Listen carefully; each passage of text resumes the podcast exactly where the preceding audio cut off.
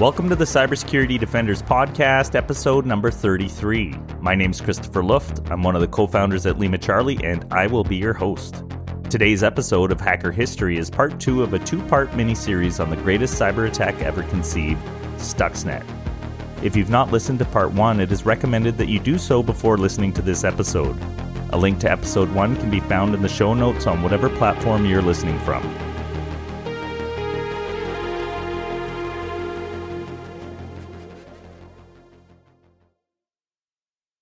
Centrifuges are, in a sense, so simple. All they do is spin fast. The word centrifugal, moving away from the center, derives from the Latin centrum, meaning center, and fugere, to flee. Picture a blender on a high setting. A kind of emptiness forms in the center as the liquid contents spin along the edges of the machine, as if they want to escape. Use a high power setting, and the whole machine starts to vibrate forcefully. The centrifuges that operate in scientific and industrial settings, as you might imagine, operate at orders of magnitude faster than your blender at even its highest setting, often well exceeding the speed of sound. At those speeds, with those forces at play, even the slightest thing going wrong could spell serious trouble. For example, even a minor weight imbalance can cause abnormalities in the vibration pattern that build and build until they cause severe damage to the machine and possibly the surrounding area. Consider uninterruptible power supplies, UPSs, which aid in regulating the flow of electricity to centrifuges. The UPS is crucial because extreme spinning requires a correct, consistent amount of power. In the early 2000s, Iran made a backroom deal with two businessmen in Turkey to purchase a UPS for 50 centrifuges at the Natanz fuel enrichment plant. The businessmen arranged covertly to smuggle the UPSs into the country and, yada yada, four years later, Iran began its first attempts to enrich uranium.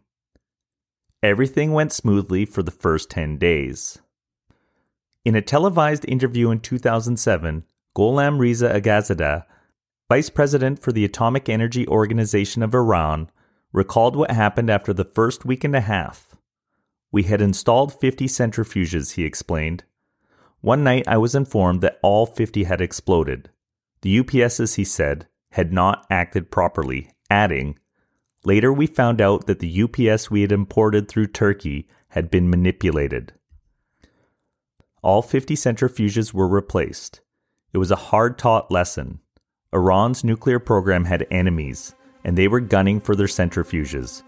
From then on, the Atomic Energy Organization would dutifully check all imported instruments before using them. That, you'd figure, should have been enough.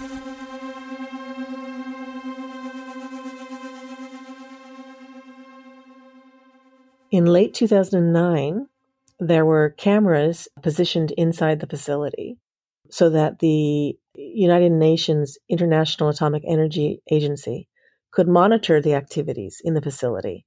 Kim Zetter, author of Countdown to Zero Day, whom you'd heard in our last episode. While the UN nuclear energy peacekeepers monitored Iran, they noticed something strange. And they could see that in late 2009, the technicians were actually removing centrifuges from one of the rooms.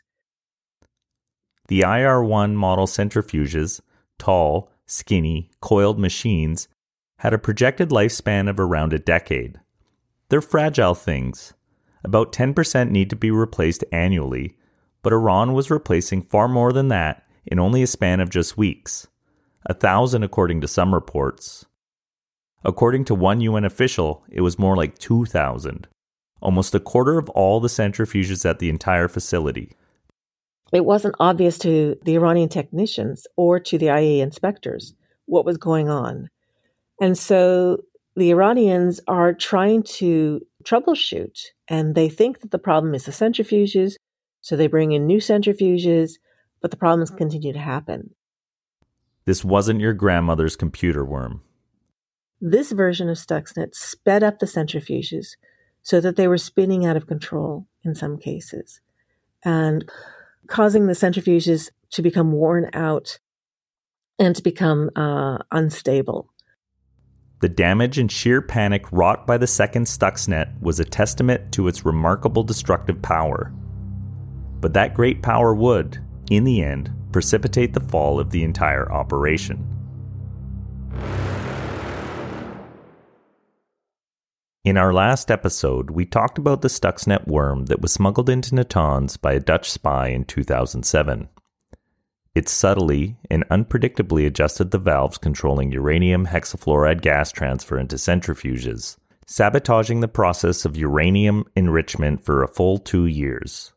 Though, as Kim explained in her book, quote, the operation against the valves was effective but slow, Stuxnet's creators were running out of time and needed a faster attack that would target the centrifuges more directly and set Iran's program back more definitively. They also wanted to confuse the technicians with a different set of problems. In 2009, the United States, and by some accounts primarily Israel, decided on an entirely new version of their campaign. This one far more aggressive than the last a second Stuxnet, this time more vicious, with fewer punches pulled. But it meant they had to cross the air gap one more time. The first time around, the CIA and Mossad recruited a real life spy to sneak their malware into the facility. The same trick might not have worked a second time around. It appears that the attackers maybe they lost that inside access or maybe they didn't want to expose it was too dangerous to expose that contractor again. And so they had to deliver it in a different way. Natanz, of course, was thoroughly insulated from the wider world through barriers both physical and digital. But the engineers that program those systems use regular laptops, right? Laptops that are their business laptops that are connected to the internet. They do email, they do everything else on those laptops. And so Stuxnet was designed to target the laptops of contractors who were responsible for programming this industrial control system in Iran a vendor supplying services to the facility, a supply chain attack. They may have done that by getting physical access to a contractor's machine, maybe if they were traveling overseas, or maybe if they had someone that was uh, able to get inside one of those offices. And then once it was on that initial machine, the worm became active and it started spreading inside the network of the contracting companies until eventually it got to someone who was actually responsible for programming the systems, the industrial control systems in Iran. It was as if, instead of using a fiber optic connection to transfer their virus, Stuxnet was transmitted via an unwitting human, somebody who walked into and out of the facility without realizing the gravity of what they were carrying with them. And once it got onto an engineer's laptop, that engineer then was programming systems that aren't connected to the internet and the way that he or she would do that is write the coding on the laptop, load that code onto a USB stick, and then carry that USB stick down to the industrial control system network that was not connected to the internet. Through a contractor, the attackers might be able to get their second Stuxnet into Natanz, then into the Siemens computers that controlled centrifuge operations, but they'd have to be precise.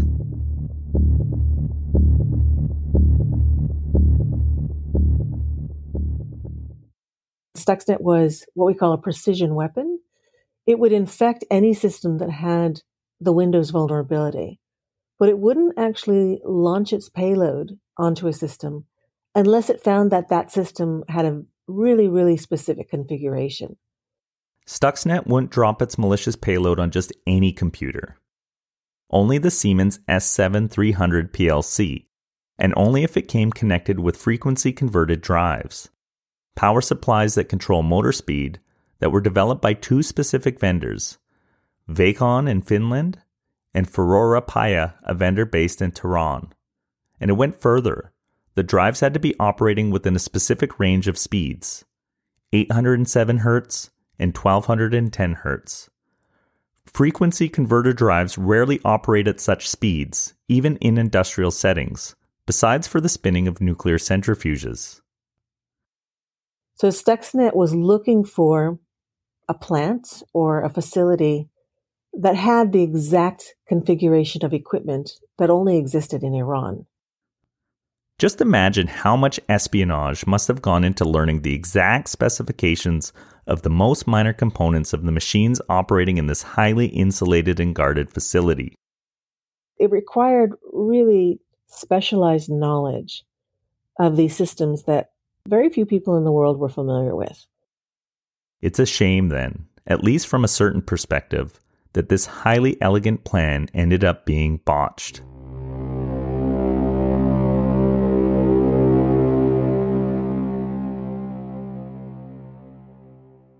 Kim describes in her book how, between the first and second Stuxnet campaigns, quote, the attack had been deliberately altered to become more aggressive over time.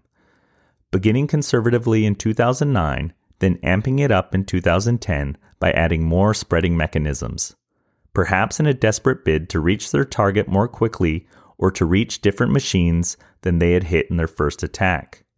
It increased the chances that Stuxnet would reach its target, it also increased the risk that it would spread to other machines.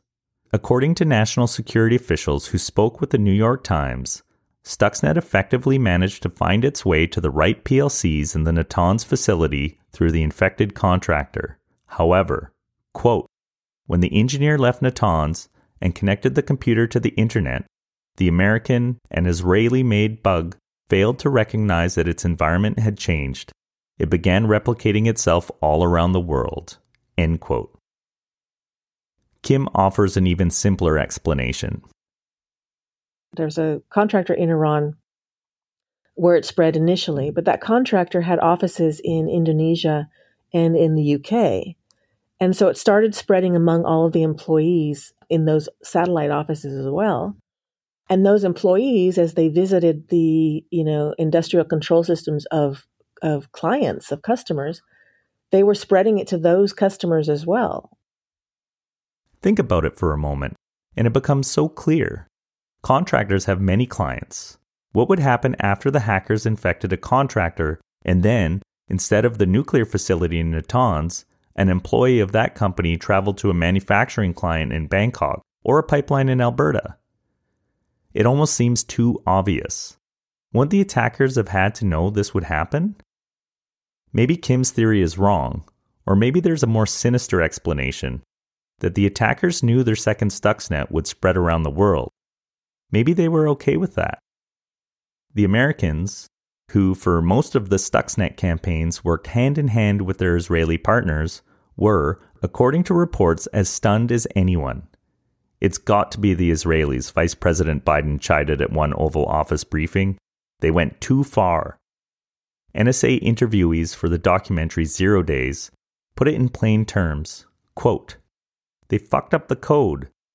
Instead of hiding, the code started shutting down computers. So naturally, people noticed. Because they were in a hurry, they opened Pandora's box.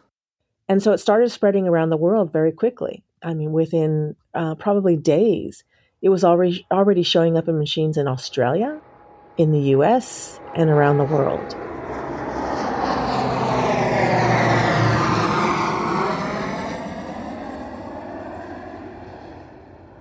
It all came to a head one morning in 2010. This all happened on a sunny Saturday, which was a working day there. Sergei Ulasen, a Belarusian security analyst, received a text from a colleague in Iran, quoting now from his 2011 interview with Eugene Kaspersky. Meanwhile, up in an overcast Belarus, I was at a friend's wedding reception, some 400 kilometers from Minsk, all the other guests were, of course, happily celebrating, dancing, and drinking far too much, while I was there hanging on the telephone, my mobile, all the time delivering urgent technical and psychological assistance to a dude near Tehran. According to the dude in Tehran, several of his facility's computers were crashing. Girls dressed to the nines kept passing by to and fro, by this time, the festivities had taken themselves outside into the woods. Don't ask. Wondering what on earth I was doing talking strange things in some strange language in the woods at a wedding, and of course judging me as some kind of bizarre geek freak. When Ulasen got a look at the problem, it wasn't immediately obvious what had happened. He'd figured it probably had to do with a Windows misconfiguration or two installed applications not getting along with one another. The penny dropped when I learned that the same anomalies had been found on many other computers in the customer's network, even on computers with freshly installed Windows after a thorough anti junk applications check. This was the moment I realized this was something more than just your average system malfunction. There was no doubt a malware infection was involved. The consequences of Stuxnet were not, in the end, suffered by the Iranian nuclear regime. Rather, they fell upon the rest of us, because Iran's nuclear program is stronger than ever. But even more importantly, because Stuxnet opened the door to an entirely new kind of problem for the world, one that you and I could well face someday in our future. Back when this campaign was conceived in the mid 2000s, cyber threats were almost cute. Low level credit card scammers, worms that infected and spammed your computer with pornography ads. We were pretty much focused on cyber criminals and some espionage coming from China. But for the most part, we had been dealing with, you know, in the aughts, the 2000s, we were dealing with a lot of theft of bank cards, uh, debit cards, credit cards, you know, siphoning from banking accounts. And that's primarily what we've been dealing with for a good decade. And so Stuxnet really woke people up because it was an entirely different beast. On December 23, 2015, Russian state sponsored hackers compromised control systems at three power companies in Ukraine, taking the grid offline for one to six hours for around 230,000 Ukrainians. In December of 2017, the malware commonly known as Triton was discovered at a petrochemical plant in Saudi Arabia. Triton infected safety instrumented systems, the machines responsible for making sure things don't explode and kill people, and was designed to disable them. Where it had only ever before been conceived but not attempted, maybe pulled off in one minor incident here or there, Stuxnet was what finally demonstrated to the world that digital malware could cause physical damage. Damage to the machines underpinning the world's most significant global conflicts, or those keeping people safe from harm. Damage to the bad guys' evil plans, or damage to good, innocent civilians. We live in a post Stuxnet world now, and there's no turning back. And that concludes part two of this two part mini series on Stuxnet. We hope you enjoyed listening to it as much as we enjoyed making it. This episode was written by the talented Nathaniel Nelson narrated by me, Christopher Luft, and produced by the team at LimaCharlie. And I want to give a heartfelt thank you to Kim Zetter for sharing her expertise with us. It is an honor. If you have any feedback or ideas for future stories, please send an email to defenders at limacharlie.io. If you've enjoyed the show, please consider sharing it with someone or leaving a rating or review. And don't forget to subscribe on whatever platform you're listening from. Thanks for listening in We'll see you on the next episode.